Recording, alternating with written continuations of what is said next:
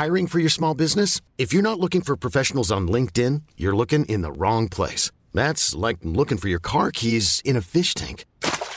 LinkedIn helps you hire professionals you can't find anywhere else, even those who aren't actively searching for a new job but might be open to the perfect role. In a given month, over 70% of LinkedIn users don't even visit other leading job sites. So start looking in the right place. With LinkedIn, you can hire professionals like a professional. Post your free job on linkedin.com slash achieve today.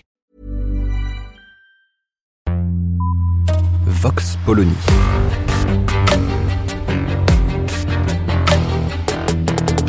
L'actualité vue par la directrice du magazine Marianne, Natacha Polony.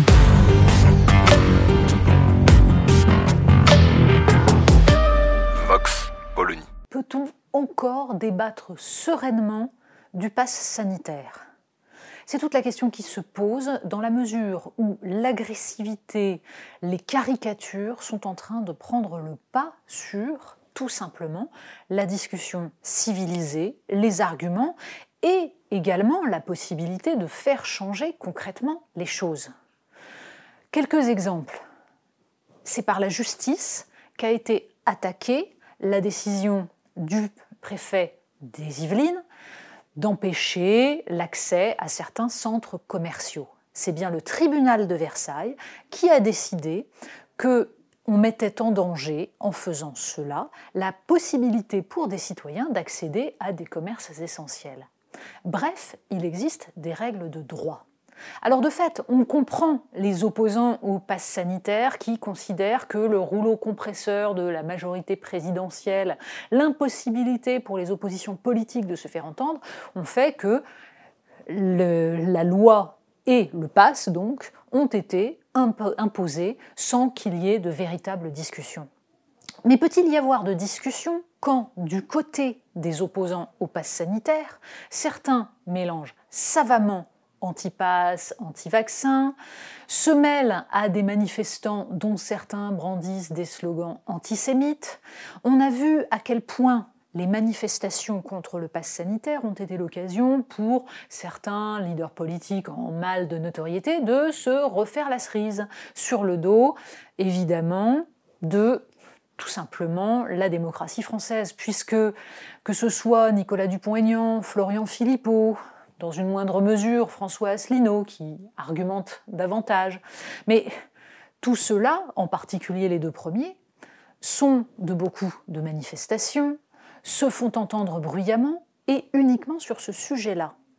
Et ce faisant, ils ramènent le débat sur le pass sanitaire à leur propre combat politique, une sorte de queue de comète des gilets jaunes pour lesquels ils essaieraient d'incarner les leaders d'opinion.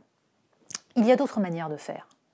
La tribune écrite par François-Xavier Bellamy sur le pass sanitaire est de ce point de vue un exemple d'argumentation intelligente posée sur la question de la liberté.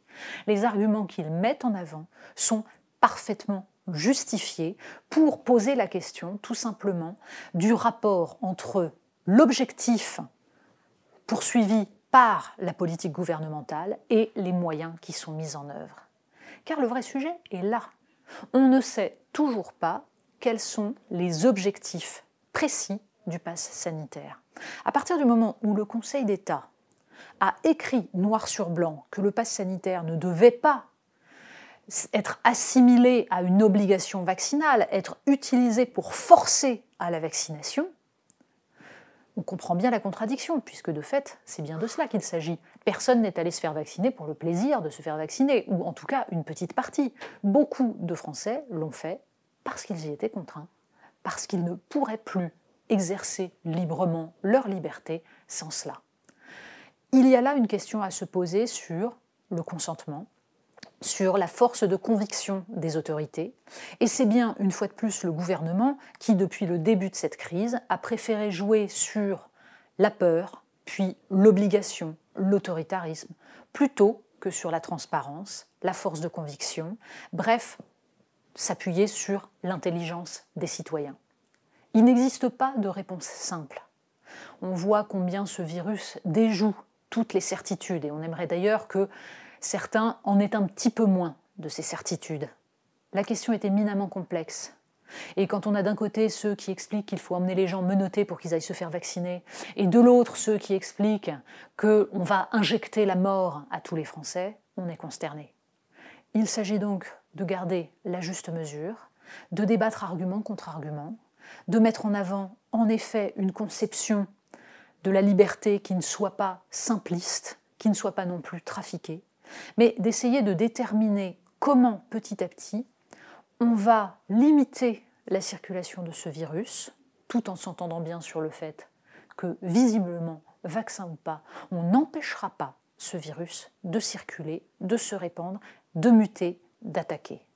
Donc, définir des objectifs clairs et précis, les faire comprendre aux citoyens et essayer ensemble de lutter contre ce virus par toutes les armes qui sont à notre disposition, le vaccin bien sûr, mais aussi une organisation sociale fondée sur le respect des gestes barrières, sur une prudence bienvenue de la part de chacun, et enfin sur un travail scientifique pour essayer de déterminer enfin quels sont les moyens de prévenir les formes graves, de les éviter, quels sont les moyens d'atténuer la virulence du virus.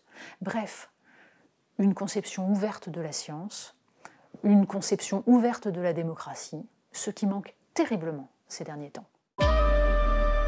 Vox Polony. Retrouvez tous les podcasts de Marianne sur les plateformes de streaming. Et puis les analyses, articles et entretiens de la rédaction sur marianne.net. Et surtout, n'hésitez pas à noter cet épisode et à nous laisser vos commentaires.